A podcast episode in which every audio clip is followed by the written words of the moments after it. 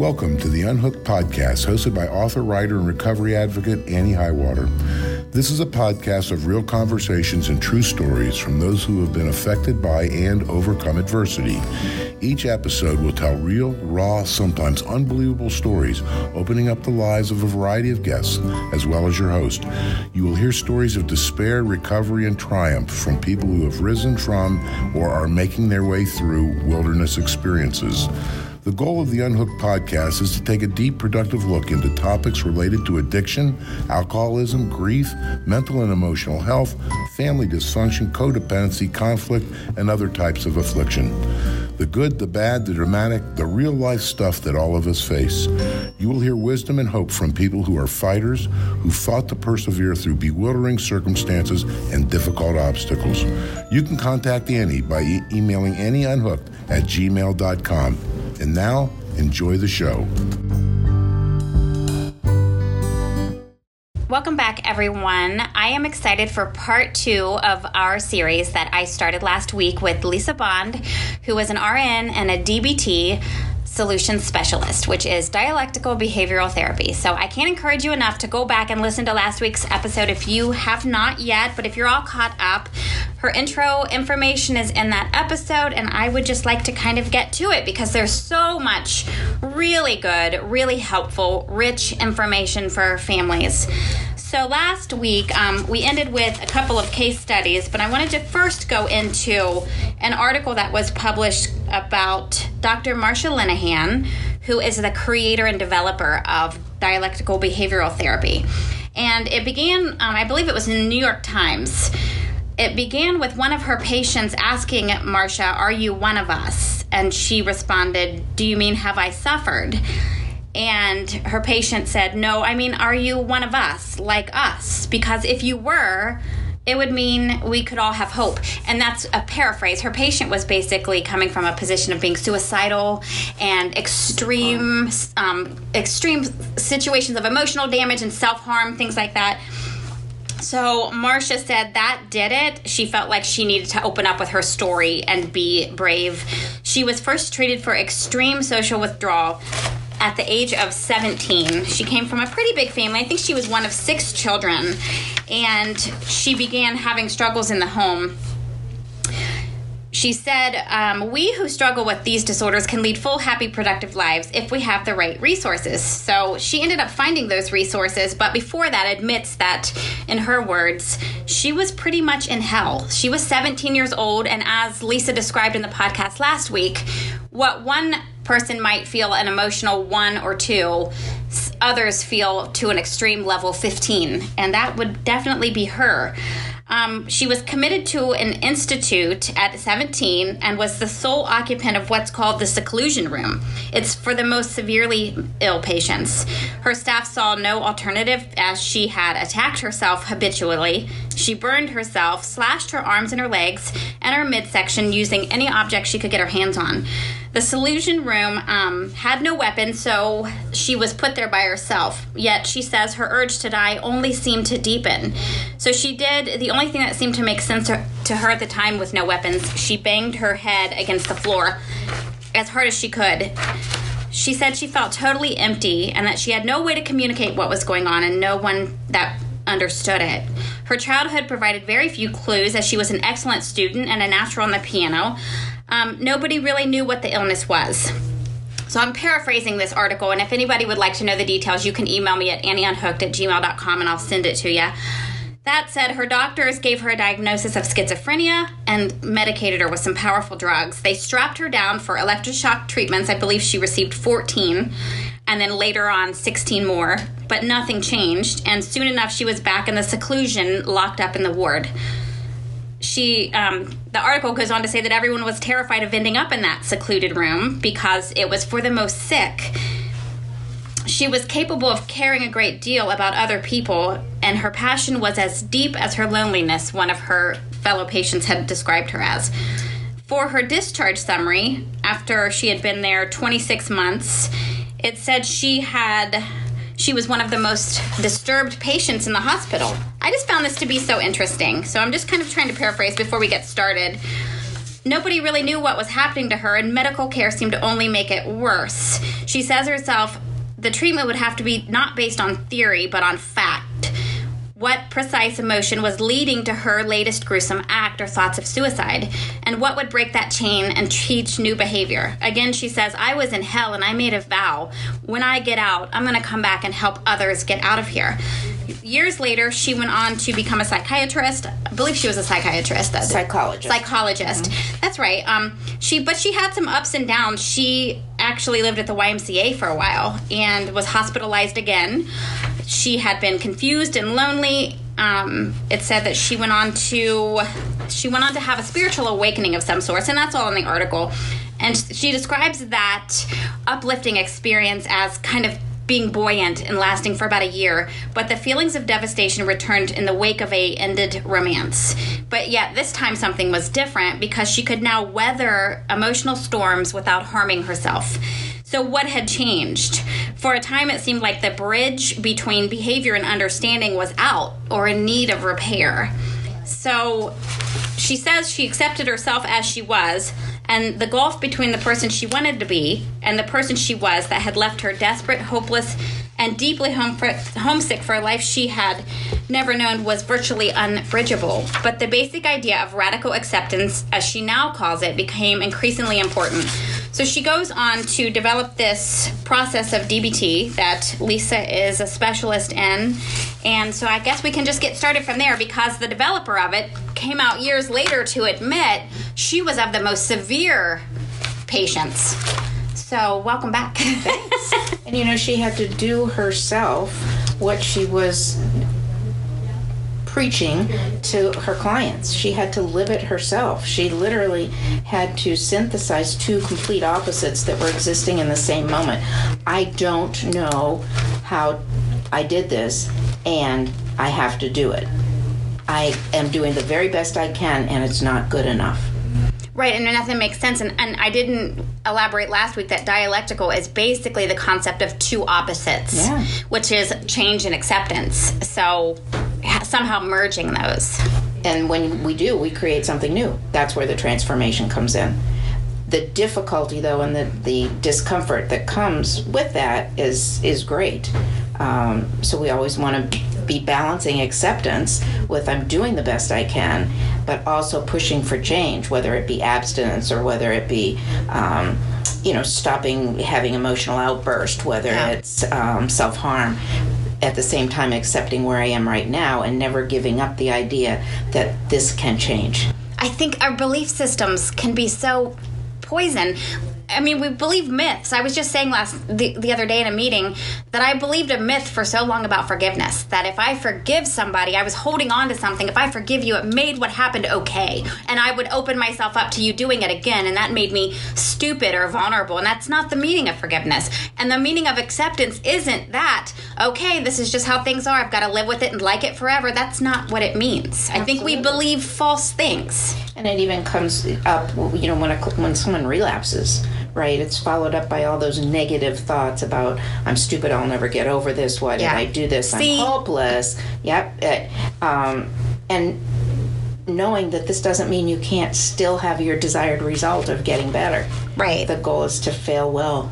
Yeah, fail well. Yeah. And get up again. You had sent me an article. I have a couple of articles if anyone would like to receive them. And I loved it so much. It was describing DBT as it affects somebody with substance use disorder and addiction. And at the end of it, it talks about when when a quarterback is going for a touchdown.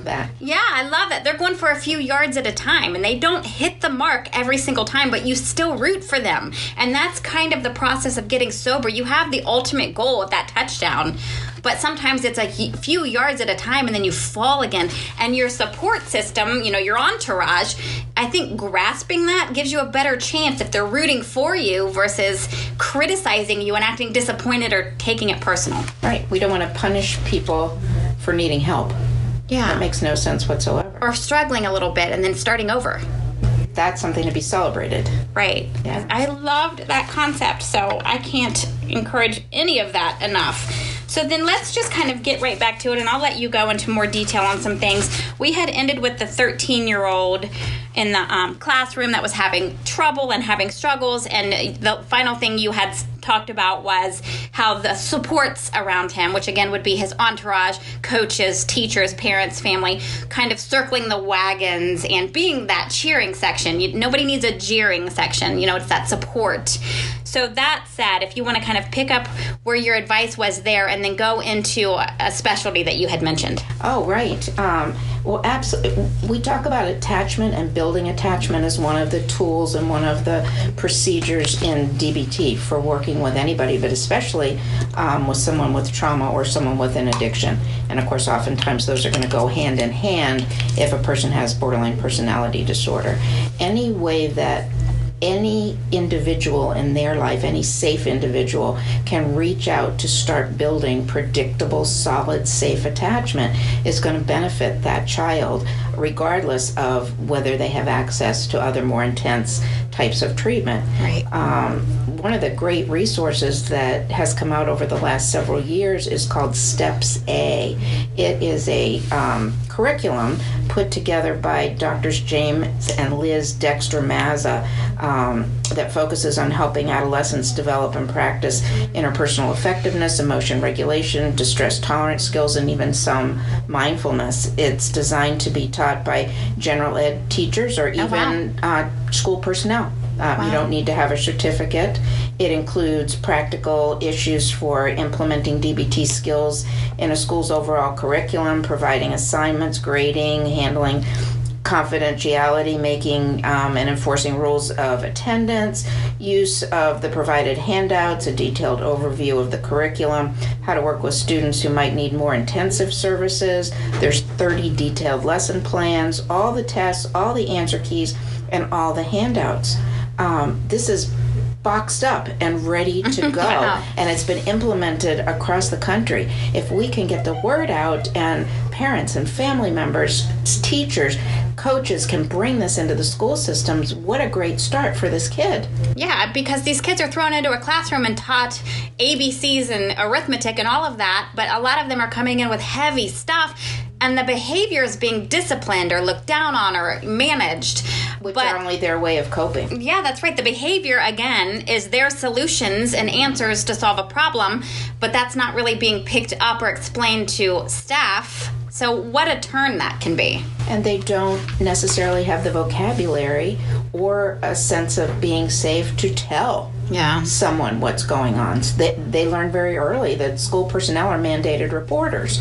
Therefore, it makes it very Right. scary for them to open up. There's, it's a very complicated It issue, is. But giving them the skills Yeah. so they can help themselves and access to quality care is certainly well worth putting time and effort into. I think it's even amazing to infuse that knowledge into teachers so they know what they're dealing with. It's not just little Johnny has a behavior problem. It could be he's hearing screaming and yelling all night, or a parent that's checked out, or being raised by grandparents, or you know, abused by a neighbor. There could be all manner of situations going on causing his quote solutions, which are really his behavior. And the teachers are coming into classrooms all day long, every day, with multiple kids Yeah. like that. So the teachers are going to be affected as well.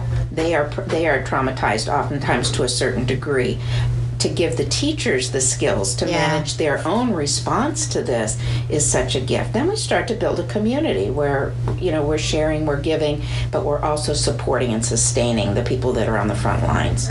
Yeah, I love that. So if, I'll give all Lisa's information at the end if anybody wants more on that or to order it. Um, look into that and definitely start implementing it. Um, and then I wanted to go into a couple of, or a few examples of how DBT might be effective or where to begin with it in certain cases. Well, I'll give one of my of my own. You know, speaking of trauma informed, I was one of those kids that walked into the classroom with what they call the invisible backpack that you're carrying this heavy load, and I couldn't really focus because I didn't know what I was going home to every night. There was so much conflict, and we moved all the time, and poverty, and all of those things. But as I became a young mom, I was exhibiting physical signs and started having migraines and saw my family doctor and he prescribed I think it was codeine painkillers and antidepressants, right? Had he because this stuff was just boiling on the surface and if anybody would have you know, kindly said, What's going on? I probably would have talked about it, but I just managed it and got through it. I didn't try to hide it or present something different. I was just doing, getting through life. And I, you don't have the language at first. But about six, I can't remember was six weeks or six months, and I removed myself from all medication and just kind of braved through it. But I never forgot that because my family tends to be the type that goes to weekly doctor appointments and turns to a prescription for anything. And he had prescribed that for me when really he wasn't recognizing trauma that I had I was so shaken up inside from this family I came from and all these struggles and crisis.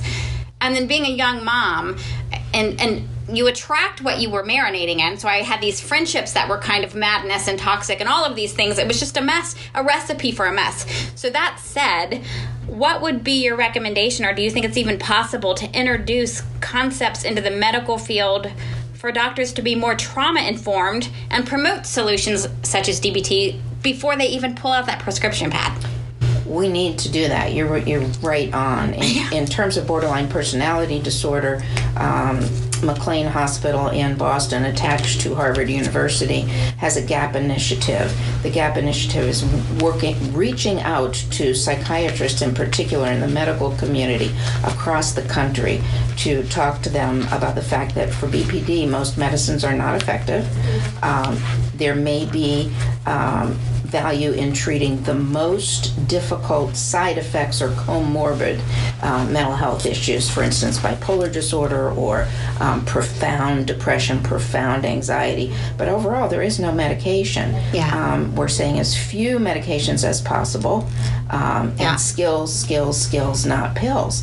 Oh, yeah, that's Um, good. And this is this is something that the the community has to be educated about. You're absolutely right. Mm-hmm. The other thing is to have early intervention. We're talking about intervention at age 12. It's always like been that. preached that we do nothing and we don't call anything any diagnostic names until age 19 as far as borderline personality disorder goes. And what we're doing is we're denying these kids access to the treatment that they need, which can prevent Yeah. the things that happen down the road. Um, can we can we educate nurse practitioners? Can we educate um, doctors, nurses, medical assistants about the common up to date facts about the op- opioid crisis? I think there are lots of people out there providing those trainings. However, not everyone can get them Yeah. they're expensive. You have to travel to go there.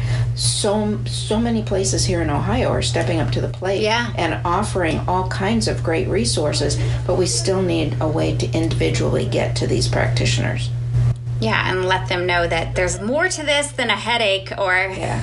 something that needs a prescription. I had read that people who are in pain or struggling with some of these conditions can be exquisitely sensitive to criticism. And I've seen so much of that lately. And, and I, I can relate it to.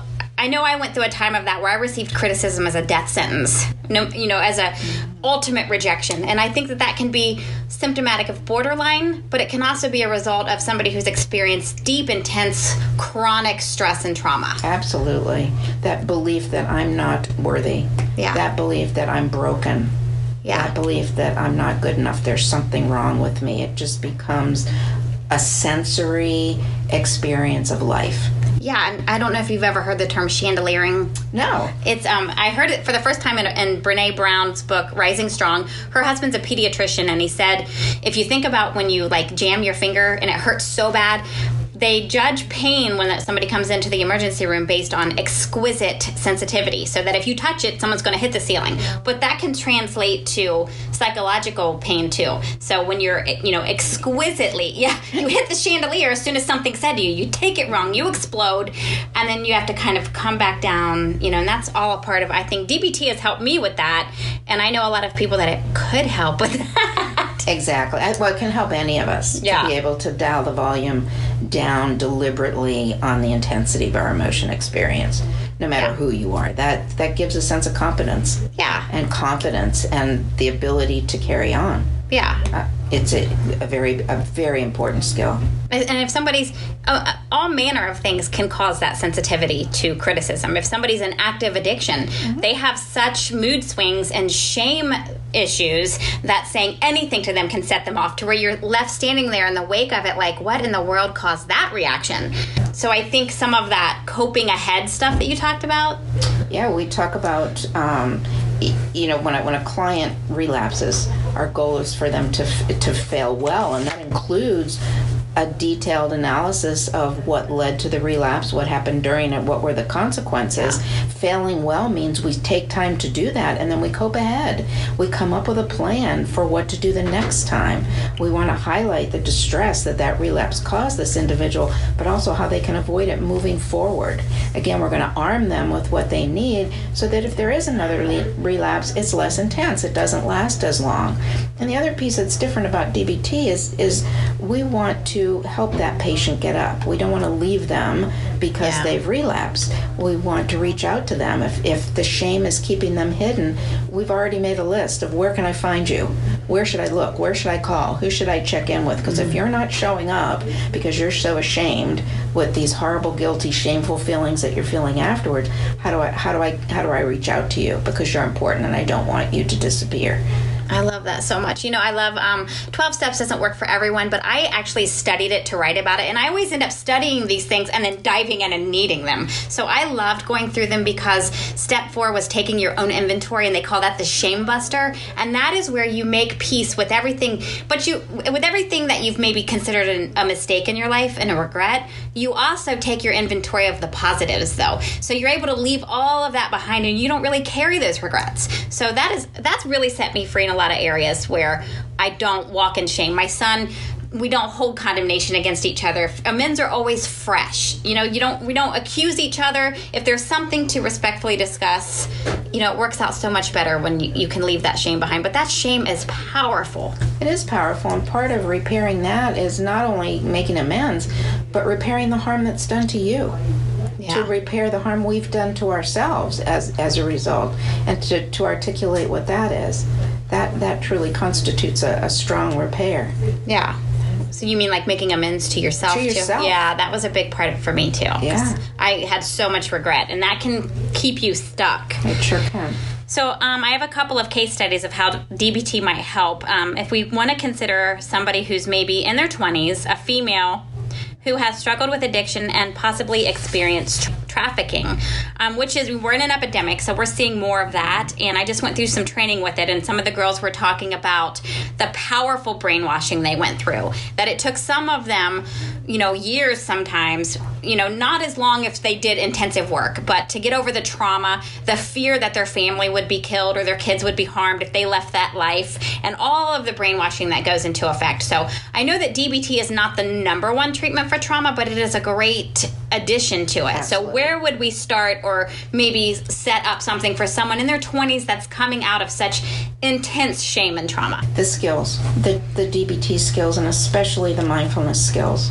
Um, it's going to be very difficult for a person with that kind of intense trauma to just be mindful. Yeah. Because being mindful means being quiet and observing, and that which is in there to be observed is terrifying. Oh, uh, horrendous. So to have somebody there who understands that, who is trauma informed, who can help them learn to tolerate the distress first, learn to regulate emotions first, and then slowly move into mindfulness in a safe, way mindfulness of physical sensations in the body mindfulness of, of just the five senses that's going to take time that's almost yeah. like a, a readiness then to go on to do the really deep trauma treatment yeah, I think it's so important too for the family members of these people to do work as well and to not shame because I mean everybody needs to get on board with that because the shame keeps them in that life and the fear Absolutely. of the shame along with all the other fears they have to face that there that shame is always speaking to them, reminding them, drawing them back. Yeah, and and they've been conditioned, right? This is mm-hmm this becomes their reality. It's going to take time to undo that. How do they undo that? By, by behaving opposite, doing the opposite of what we do when we're ashamed. So we're going to make eye contact, sit up straight, put our shoulders back, have a confident gait, give our information to people who we can trust um, to hear it.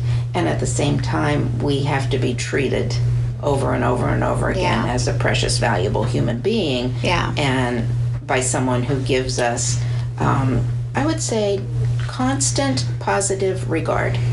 I love that. I th- that's a term I use all the time about mm-hmm. co- bring, helping people out of addiction and even the family members because it's that. That's why I think rooms of support work so well because it's that family setting, and some of us haven't had that of people that come together, don't judge, set their armor down. There, there's no mask, there's no hierarchy or pedestals, and there's a common positive regard for each other that is so encouraging. It's so encouraging. Like people think that sometimes support rooms are just somebody coming in and complaining, or at least that's the, the impression Yeah. I had before. And uh, again, I went and joined one so I could write about it and never left. I've been going for four years, and I, they're my family, except not as dysfunctional. They're so positive. And it makes me happy to hear that that it's not about venting and it's not Right. um, about complaining because honestly that just reinforces the shame, right? Yeah. And it agitates and increases the amount of emotion distress. Right. And, and I mean, there's everyone's real. There's a certain amount that you go into your dynamics, but we don't go into the details of, oh, you know, no, it's not like that at all. It's really just so supportive. It's part of accepting the unwanted reality. So that said, um, I had actually written in my book Unbroken a chapter about why we need support, and I pulled from some examples of nature. And there was one um, study that I read about where these dolphins, one of their companions became paralyzed, so they gathered around him and lifted him to the surface to get oxygen. And the other was that redwood trees have really shallow roots for as tall and huge as they are but it's because they unite underground so that they can stand as one when the storms come. And that is such a perfect picture of why support groups, recovery rooms, all of those situations where you are like minded and coming together to make progress are so powerful and important. We need we need a community. Yeah. Yeah, it's interpersonal. You know, a lot of things I call, I call emotionally transmitted diseases. That's dysfunction and codependency and all of those things. It's a community that gets you out of it. And keeps us from wallowing in our own shame. Yeah, that's right. because we're we're articulating it and we have people to remind us. Yeah, you're reminding yourself. Shame is helpful in that it lets us know if we're doing something that's going to get us kicked out of a very important group. It warns us that we need to change. It's not useful if it doesn't fit the facts. Right. It, it in fact it gets in the way and I think you said we're stuck. Yeah. And sh- I think shame is, I think there's such a, an in-ground fear of being shunned and outcasted mm-hmm. that kind of plays into that. And if that's been a weapon in your life, then And if you've been taught like these kids that are trafficked, yeah, they shame has been used for that purpose to keep them stuck. yeah, it's been exploited. So we can educate them about how that works. They can learn to notice when it's happening. They may still believe it, but if they can just notice, oh, there's that shame message, and keep moving forward, yeah, they're going to need a coach. They're going to need someone to take their hand and walk, not do it for them, but walk next to them while they do Yeah. it. Their entourage, as you call it. The, there can be wonderful healing and wonderful recovery. Oh, once they heal, they are the most genuine, real, bottom line people you were. I would never want to spend time with anyone but some of these people that have that healed from such great trauma. They are powerfully loyal and just wonderful human beings. I mean, they have an uphill climb out of that, but once they heal, actually, the training I went through, one of the facilitators said it takes nine people from nine different agencies to come around this person and surround them and be in their business and encourage them and remind them and support them to help them break free of it because it's so hard to get out of that life and that shame. Wow. Yeah, so that is what community does. My next example is um, let's say we're in an epidemic, and this is kind of the demographic for it. A 20 something male was injured as an athlete, which resulted in an opiate or painkiller addiction. And it's taken him to homelessness, couch surfing, all of those things. Some of them, you know, backpack for a while. And it's impacted his family relationships terribly. How might DBT help this person who is kind of surging with addiction and all that, all the baggage that comes with it? I think um, first and foremost, we're going to be, and- this is assuming that this kid has come in voluntarily, okay, and in that moment they want to change. And two minutes later, they're craving and they're having Yeah. urges, and it's all they can do to tolerate the physical distress of not being able to use. So in DBT, we're going to meet them right there and we're going to say to them, What is the longest amount of time that you can commit to me that you cannot use? It could be 30 seconds, Yeah, it could be good. 30 days, it could be five minutes, and we're going to say, I need you to commit to me that you are going to stay clean and sober for 30 seconds. And at the same time, I want you to have in the back of your mind a plan, a cope ahead plan in case you use. So that we can decrease the chance of your wanting to use, and if you do use, we can decrease the intensity of the after effects of using and the length of time of your relapse. So we're balancing. Yeah. I accept that this is what you can do at this time. I believe 100% that you want to get rid of this. And I know that in this moment you can do 30 seconds, you can do 20 seconds, Yeah. and then I, we're going to practice and repeat, practice and repeat, practice and repeat, and we're going to attach. So that clinician is going to be attaching. They're going to be. I want to hear from you on the phone. I want to hear from you by text. I want to hear from you um, via Facebook. I want. I'm. We're going to be attached. We're going to have a consistent, supportive relationship as you practice the skills to delay using, eh, with the goal of abstaining, always being first and foremost Right. and knowing, right, at the back of our mind that we've got a good plan in case something happens. That's so good because I think that it's those huge goals, those finish line touchdown goals Way that are big. over. They're so overwhelming. Well, remember, these guys, um, they have multiple problems. It's not just the addiction to whatever the substance or substances it are. They can't do it all at once. We're going to take one target at a time to change, and we don't want to pick a target that's too much because then we're just setting them up for failure. That's and right. that's the last thing they need. We want to pick something that they can succeed at and build mastery over time Right. and be able to hold space for the fact that they may still be drinking, they may still be using, but they're Yeah. using less, whatever it is. That takes a lot of energy to do, and that's what that's what we're doing. And accomplishing those goals gives them that strength and victory for the next step. And but if you keep those longer, Yeah, if you keep those steps possible, make life possible. Yeah. Make it possible today. I remember going through a really tough time, and then one of the best bits of advice I was ever giving was just do the next right thing for the next 15 minutes over and over again. And pretty soon it's an hour, and then it's that day, and then you're getting through it. And I really had to live, like, make my world really small because I had a lot of heartbreaking things going on in my life. And it was, you know, my son had moved, and all of these things. I had to breathe. I had to, you know, get regulate, and that those smaller goals, I couldn't look at it like, how am I going to do this for five years, or then I'm drowning. Well, you know, I think that's a common um, after effect when a, a family has stood next to and behind their loved one. The, the loved one does recover beautifully, and then they move on. And Yeah. then what does the family do?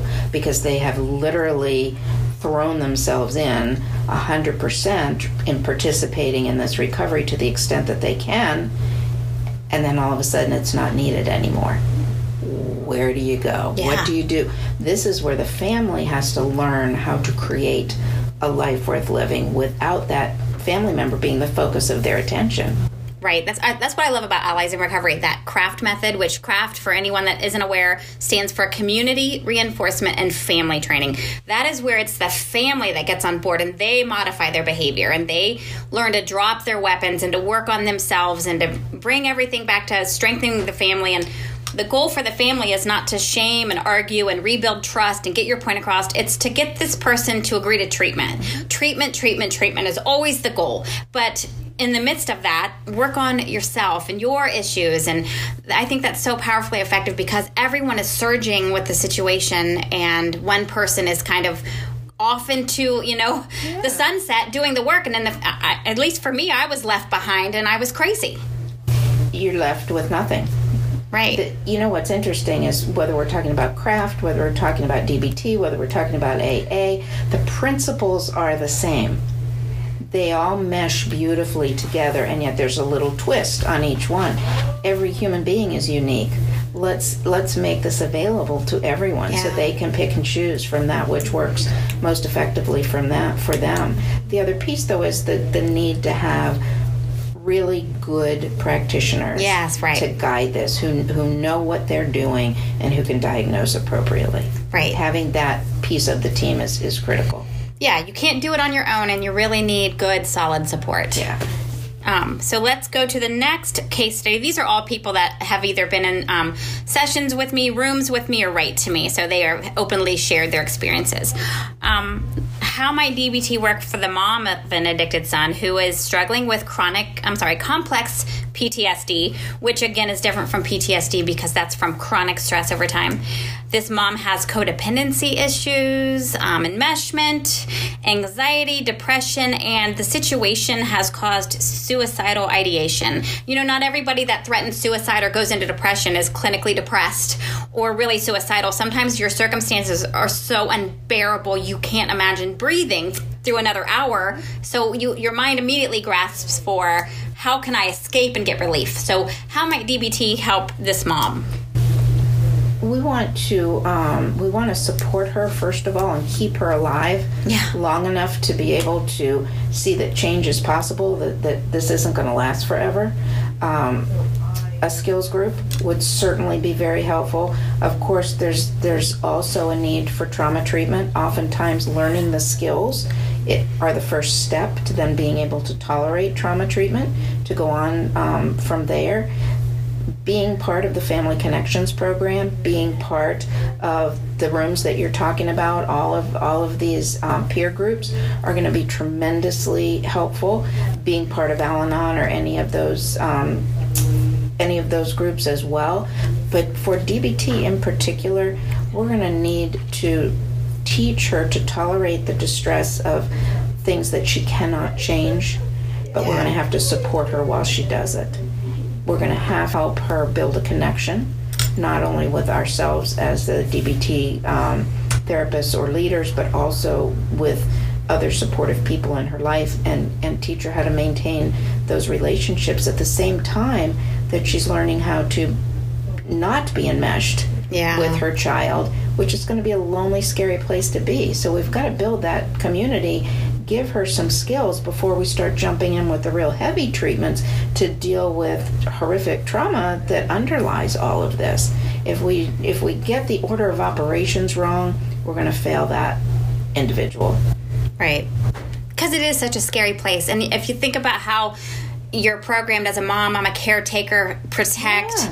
fix, you know, you pick out your kids' schools and their doctor and they teach them to walk and their clothing. And now you've got the situation and they're oftentimes no longer a minor and they're running off into terrifying Yeah. situations that are high risk consequences, it is really hard to peel yourself down off the ceiling and be calm through that. It's very hard. You need practice and you need support. That's And right. The other thing is, most of your friends aren't living that life. Right, Most of yeah. your friends are having the normal pain of life. Yeah.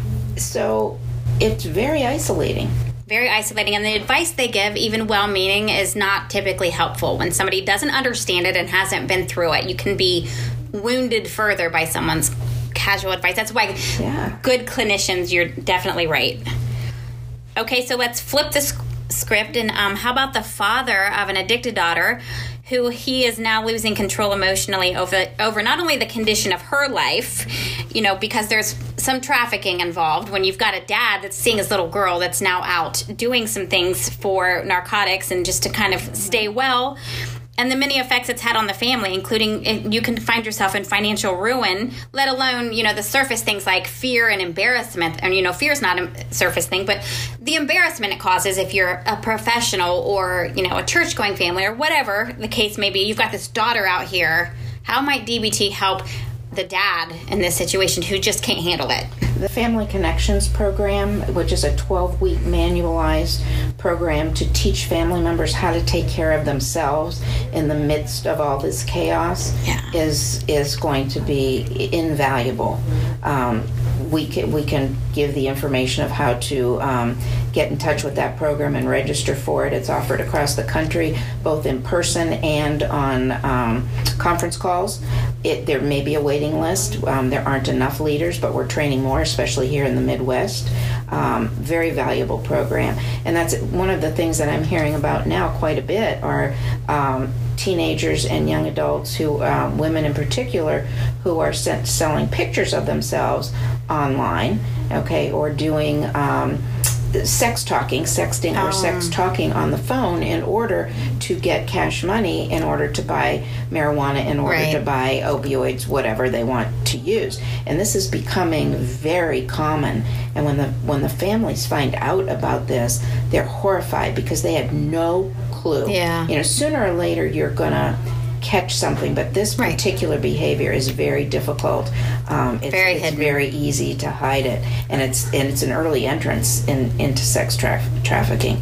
Um, it's devastating for the parents. They to be able to come into a group situation where other people get it and are not going to blame you as a parent because Yeah. your family may be blaming you, your friends. Who wants to go out and tell anybody about this? Yeah. Are you going to tell your boss or the lady in the next cubicle Right. that my daughter is doing this? It's so My young daughter, because it just looks like she's Oh, a bad these guys person. are 12, 13, 14 years old. Yeah. Yeah. Wow. Yeah, it's good to have resources because these things are happening more than you know most people would like to admit. Um, here's a hot topic. This is one that can be particularly nasty. If there is a couple that has some infidelity issues, but the husband cannot seem to find his way to emotional freedom, openness, and honesty, how might DBT help them as a couple? I am not aware of any couples work in DBT Wow. specifically. That's not now individually each one of them It's necessary. yeah, absolutely would benefit for sure. And again, we talked about this before. Not everyone needs comprehensive DBT. Yeah. By any means, that there are certain populations with multiple problems, especially with a high suicidality eh, com- and comorbid, what is comorbid? also associated um, maybe abuse disorders, traumatic abuse disorders, Okay. or drug and alcohol abuse disorders, or borderline personality disorder plus bipolar disorder. You know, you've got multiple layers of issues. Then you're going to be looking at a comprehensive um, DBT. But oftentimes, treatment as usual for whatever the issue. So, good marital counseling, good Yeah. couples counseling, good sex addiction counseling, depending on what the issue is, plus DBT skills as an adjunct is going to be the treatment of choice. There's also, I think, in the rooms, there's also sex and love addiction or those affected by somebody who has those situations. Yeah. Um, and that support is so necessary because you need a safe place to kind of go get that poison out and hear without judgment that others have been what you've been through, what you've gone through, and know what you're feeling. And that, I think, is tremendously helpful. Um, what about, you know, unfortunately, recently we've heard of several young adults who have overdosed. Mm-hmm. How might DBT help somebody who is either new to grief and loss or in deep grief, you know, shocking grief, epidemic related or otherwise? Would- Again, this would be a, a situation where we're going to defer to a, a well trained grief therapist mm-hmm. and at the same time be using those DBT skills of uh, modulating your emotion, tolerating distress, maintaining and improving relationships during this time, learning how to take care of yourself, and as always, mindfulness Right. to be able to stay in the present moment. DBT itself would not be a treatment for that. Be secondary. It would. Or maybe after when you're not surging so bad. For me, i the way I look at it, it's almost readiness. It's before. Oh, okay. Yeah. However, in the midst of real Coping deep- ahead.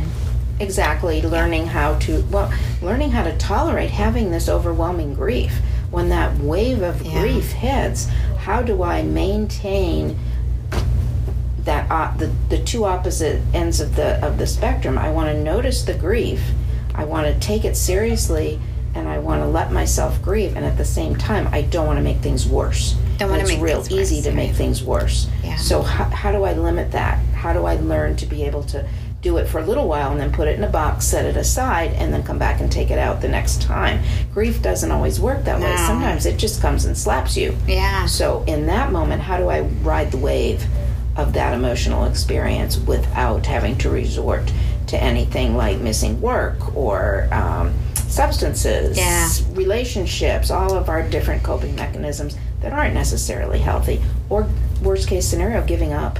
Yeah. And then, you know, becoming suicidal and, and doing something to hurt themselves. Yeah, I have a great friend who's um she's a grief blogger and she has a book out and she came to one of my first book signings and she had it was, she had lost her daughter, her husband, and then her best friend all within two years, and she was just. I mean, raw. And she told me she was hiking the Appalachian Trail alone. And afterward, I said, How in the world did you do that? And she said, I don't know. I was insane. I was Yeah. so insane with grief. And I don't think there's a box you can put anyone into because grief is such a huge energy and it comes with crashing waves. And there's just no good way to, you know, tell somebody to handle it. They've just got to kind of figure it out and have good support around them. And we give them good tools to use. We give them available support to do what's needed to not make things worse. Right. Not make things worse. I like that goal. That's one of those touchdown goals that are kind of, you know, a few yards at a time. I'm just Yeah. not going to make what I'm going through worse. This conflict worse. This grief worse. You know, I, that is a simple t- tool that I think has profound weight.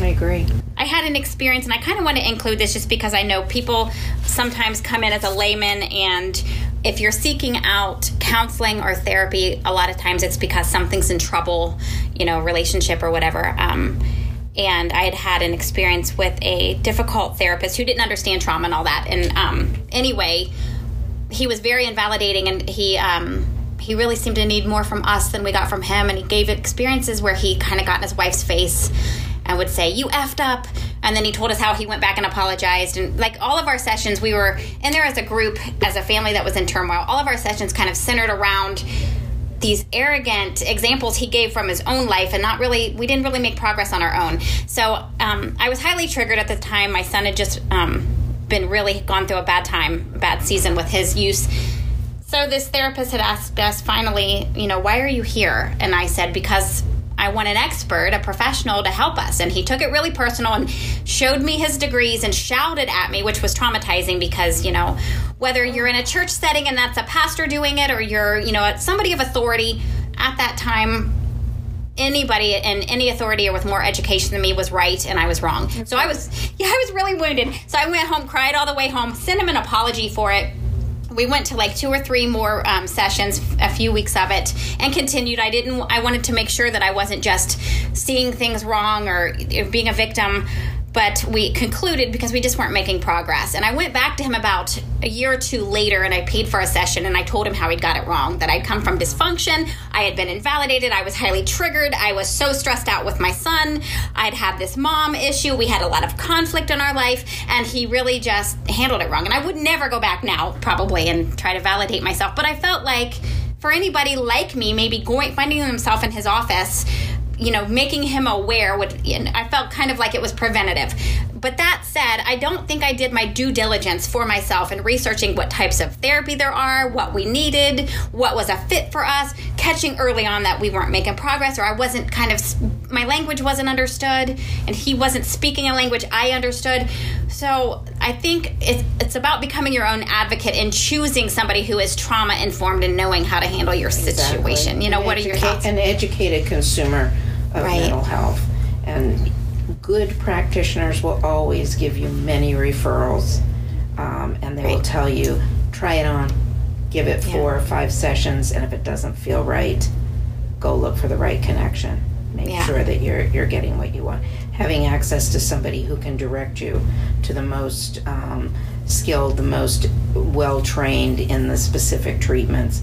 Um, practitioners will be helpful as well. Yeah, because not everyone in the mental health field is sound. No, They're not. I, I actually hooked up with a, a woman who's a therapist in New York City, and she counsels counselors, and she writes about it how um, there you can be traumatized by having a therapist who is not careful to not injure you, especially if you're in a heightened state. So, had I found myself in your office or in one of your groups, would you have been likely to recognize that I was highly triggered and dealing with all of these stresses? Absolutely, absolutely, and and to have referred you on Yeah. for the treatment that you needed at that point. Yeah, that's why it's so important to be your own advocate and really look out for yourself.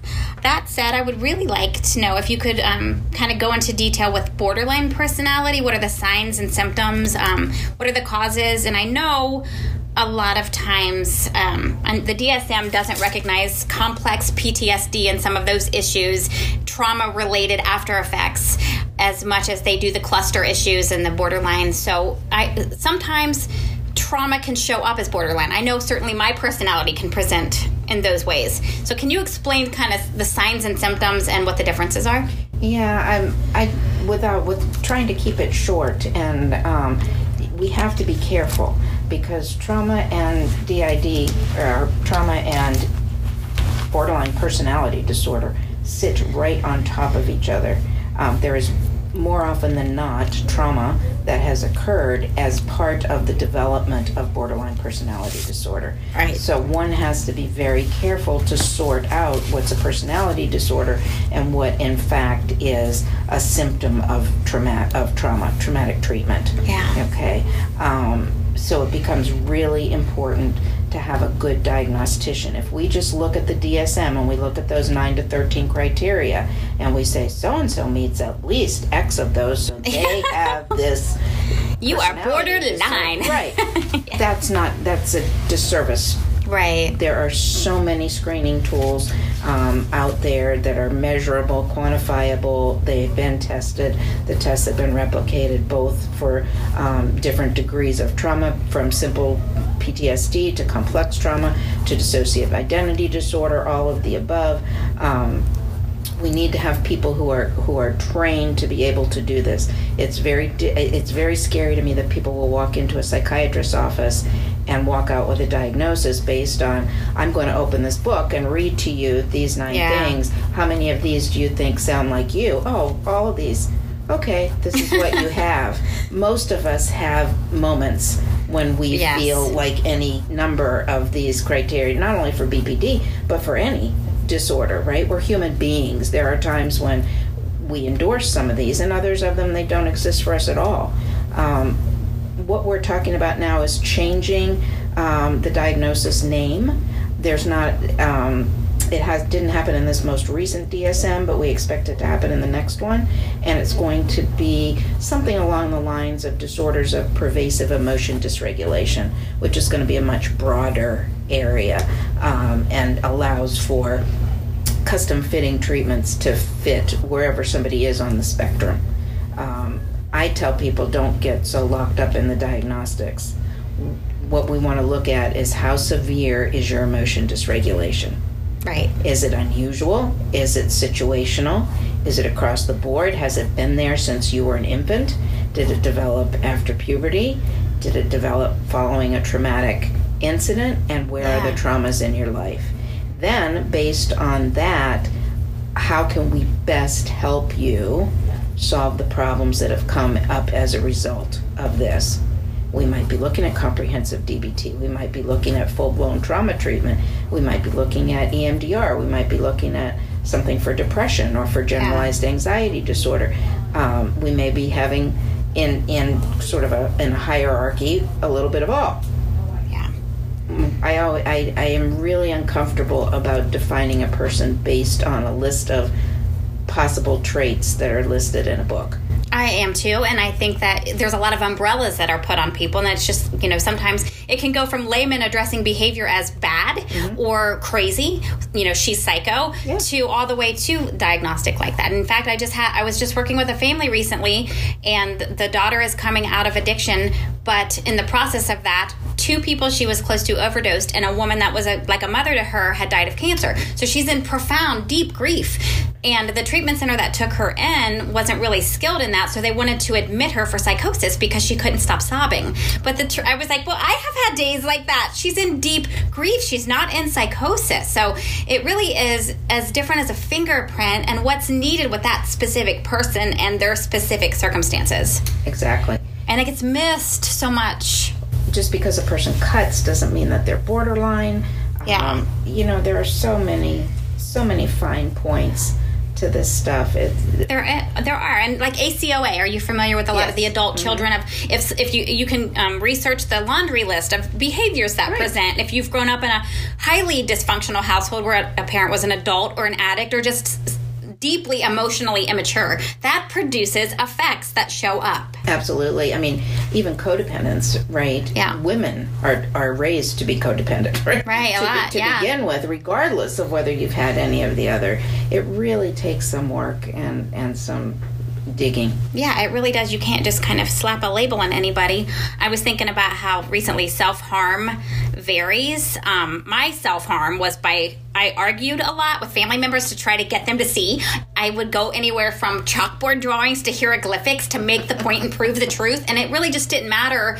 The agenda was not to hear me Yeah. or validate me at all. So, I mean, I could be spun all over the world, and it, it really just didn't matter. So, it was really self harm to continue that. You know, self harm can be what you do to your body, but it can also be kind of going back into a relationship where you know what's going to happen again, or searching for somebody on social media that's going to wound you when you see how they're doing now. Absolutely. You know, Yeah. self harm has a lot. It's complicated. Right. It doesn't necessarily mean that you qualify for this diagnosis or this diagnosis. Yeah. So It means it's you're suffering When and it- you're doing the best you can to figure a way out, and it's not working. your well. behavior is your solutions to solve a problem, but it's destructive. And you've either been taught that or you're desperate coming up Right. with something. So, what are your DBT steps for when somebody is on some level self harming? We treat physical self harm that ha- can potentially result in increased suicidality um, as a priority one target. So, suicide and physical self harm. Other ones tend to come more under quality of life, which is going to be a level three. Um, stage of treatment. However, again, you can't, for some people, Yeah. going and lo- if you're very suicidal and going on Facebook and seeing how beautifully everybody else is doing, Yeah. and your life that could be very much attached to every time you've made a suicide attempt. That's what you've done right before is been on Facebook. Yeah. So in that case, we might be targeting that. Yeah. Again, th- there's not a pat answer. It depends on the individual and their situation. Yeah, and just learning to become mindful and mindfully self aware. Um, can you describe what black and white thinking is? And uh, sometimes it's called the split. Right. Oftentimes, people um, have learned over time that there is a right and there's a wrong. There's an all or there's a nothing, um, and those that's all that exists. There is no shade of gray. That's what we're talking about with black and white thinking. Um, it's this inability to see other perspectives. Yeah. It it just doesn't code in the brain there's this way and then there's the wrong way. Um, black and white thinking, all or nothing, keeps us from having successful relationships. It also keeps us stuck. Yeah. Um, so challenging those thoughts um, is a great tool. However, you have to know that you're having them. You have to figure out what areas of life are you experiencing them so often. Uh, then be able to label them when they happen and then develop the ability to generate alternative perspectives. There's a lot of work. Yeah, it is. And it's And a lot of being aware. Yeah, and when you're highly distressed, you Yeah. don't really want to be aware, right? You want to Yeah. get away from it, you want to avoid. Yeah. So, again, this takes time because we can't expect people to just read this in a book. It sounds great, and then go home and do it and never be happily ever after. It's not going to happen. Yeah, that's that's where that positive regard and doing the work, it, that coping ahead. Yeah. What you do, it's almost like weight loss. The workout you do today doesn't necessarily show up today, but you start seeing the effects in weeks ahead. Exactly. And you know, I'd um, I was doing a yoga practice a few weeks ago, and the teacher had said yoga reveals itself. You just keep coming to the mat every day, and all of a sudden you start noticing that you're better at it, or that it feels better. And that's really the process of recovery and doing therapy work and all of those things. It starts to reveal itself as you're in, going for those daily goals. over time. Yeah. that's right. It, the the transformation is gradual. Um, you have to work. You work as much as you can, given what you've got in Yeah. any situation, and know that if you you know lose it for a little while, you can come back and you move forward again. Yeah, and that validation piece too. The radical acceptance and the validation are just my favorite parts of DBT. So many people have never learned that what they're feeling is okay, that it makes sense, and that it's real. They've been told over and over again that, that it's wrong, so they're Mm-hmm. wrong. Right? Validating, oh, this makes sense to me. Of course you feel that way. Is huge. It Oh, it's so allows them to be present and to exist in the world. And all of a sudden, it opens up the, the idea that you matter. And mm-hmm. you have a voice and you have some control and some choice over the direction things go. Absolutely. I, I can remember every instance, the first few that occurred in my life, where somebody validated my experience because I had so many voices against me, and then because I came from that, I attracted you know the same types of relationships and friendships that were very invalidating, a lot of invalidators. And I, I even remember I had a brother-in-law once. I was complaining about my mother. She argued with me constantly, and I was shouting the story to him. And I wasn't shouting at him, but I was. I would get so frustrated that I couldn't talk about it without getting worked up. And he said, "You're out of control." And I said, "I know, I am. You know, I admitted it, but you don't know what I'm going through. This is like harassment. These arguments, and, and I can't break through, and I can't find peace." And he said, "Yeah." I can see that. And uh, I don't know why, but that was like deflated that hot air balloon. And that was, and I've had this loyalty to him for years because in this army of people that always sided with her, even if she was provably wrong, this is one person that didn't necessarily have to side with me, but saw the truth. Yeah. And that is miraculous feeling. Absolutely. If you're surrounded, yeah. you to breathe again. Yeah, and think there's hope. To have a, a, a moment of safety. Yeah, It, it gave me great hope. Um, you know, um, I was going to continue to say that, you know, when people come up out of dysfunctional families or have gone into addiction and trafficking and all of those things, you start to believe that you're not loved or forgivable, and that becomes the highlight of your belief system. And recovery and recovery groups and DBT, I think all of that together start to untangle that belief system because I think a part of that's at the root of it. Absolutely. Well, you know, and again, whether it's schema therapy or Right. any of the, the treatments that you just discussed, people are going to benefit from them. And while they all have pieces of each other, no one is the exact perfect treatment for any one person. Right. We have to do the best we can to match people with the best evidence based treatment for what they're struggling with, and then use the other things after the evidence based treatment as adjuncts, and that Right. can be wonderful. Yeah, and it, I think that can change daily sometimes, just according to what your season you're in. I noticed like DBT reveals itself like yoga, like I was saying. And one way that I've noticed is a lot more peace, but you become noticeably, at least for me, less psychotic. So a lot of my reactions and triggers, and I know that that's helpful, you know, for others as well who have experienced that. Would you say it's a long time frame before you start to see people kind of come down off that chandelier? Comprehensive DBT takes a while. I mean, it's, it's a minimum of six months to a couple of years. Um, so it's quite an investment. The improvement that you see very quickly is is when people learn the skills and practice them. And what they're going to find is that their short term improvement, their ability to tolerate distress and regulate their emotion, their skillfulness in interpersonal situations improves dramatically very quickly. Yeah, I I think I just think of so many situations where you've got somebody that everyone knows is easily triggered or freaks out over every little thing. So people are used to tiptoeing around them and not upsetting them or keeping things from them to not you know rock the boat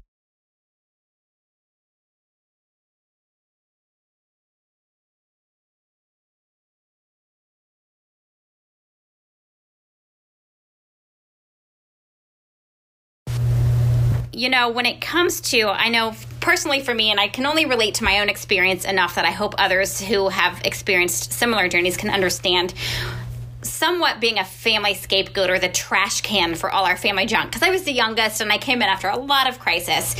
One thing I learned, and I know people in addiction learn it or come to believe it or are told this, you're not lovable and you're not forgivable. And when when that's deeply in your subconscious, it becomes the highlight of your belief system. It becomes that highlight reel that you're constantly listening to.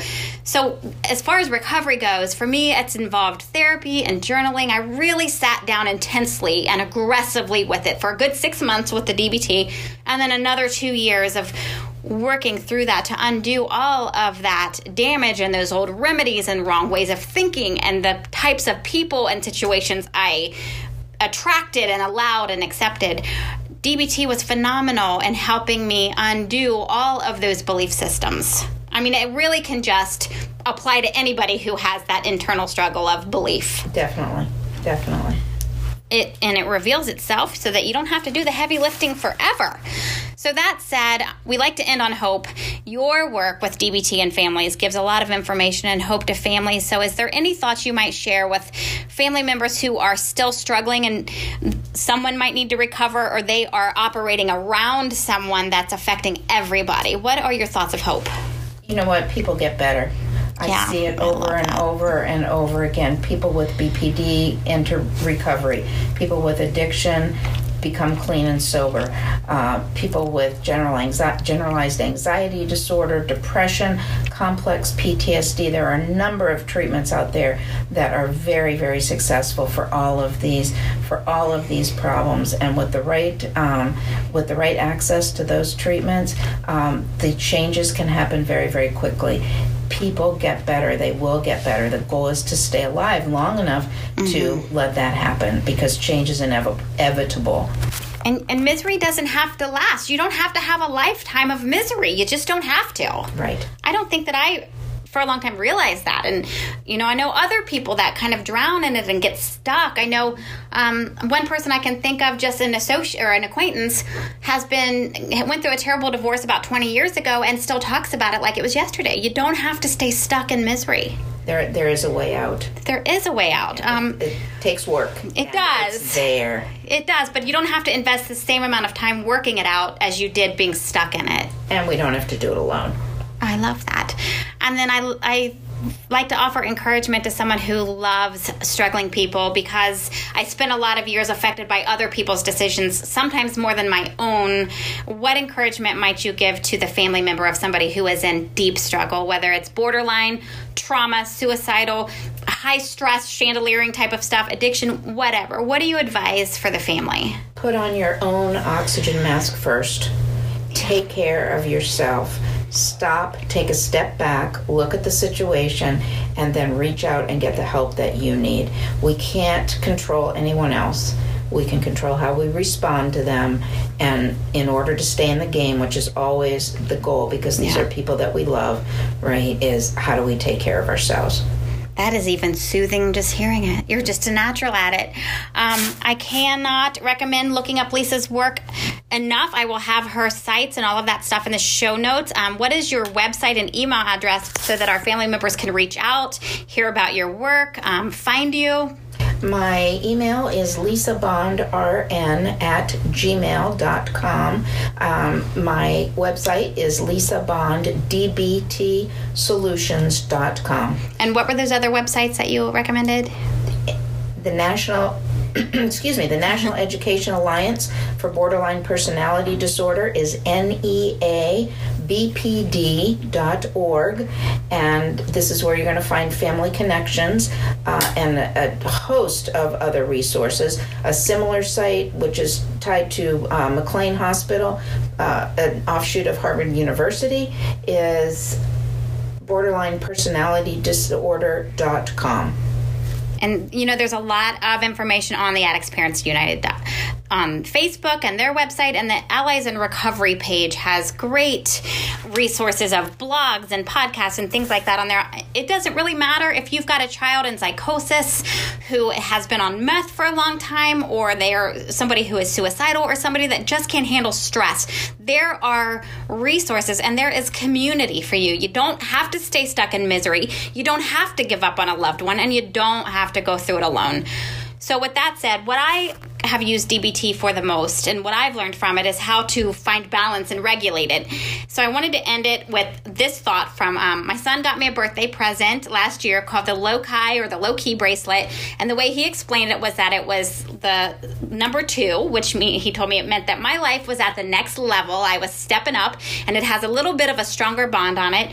It has water from Mount Everest and mud from the Dead Sea, which are the highest and lowest points of the world, as a reminder to stay humble in your high times and hopeful when you're at your lowest. And for me, that is all about balance. So I really appreciate you coming on here. I've learned so much from you. I think you're going to be a great resource. I'd like to have you on again and refer to you. I think everyone should reach out and at least find out about the work that Lisa does. If it doesn't benefit you, I'm sure you know someone that could qualify for it. Um, and I honestly think we just became best friends. I think we did. All right. Thanks so much. Bye bye, everyone.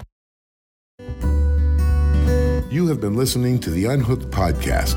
Views, thoughts, and opinions expressed in this episode by the guests belong solely to the guests and do not necessarily reflect those of the host or any affiliated organization or institution. Annie's books Unhooked and Unbroken can be found on Amazon, Cokesbury, BarnesandNoble.com, and wherever books are sold. You can find her work by searching Annie Highwater on Facebook. If you have enjoyed the Unhooked podcast, please subscribe, share, and leave a five star review. We hope you'll keep coming back to listen to the Unhooked podcast.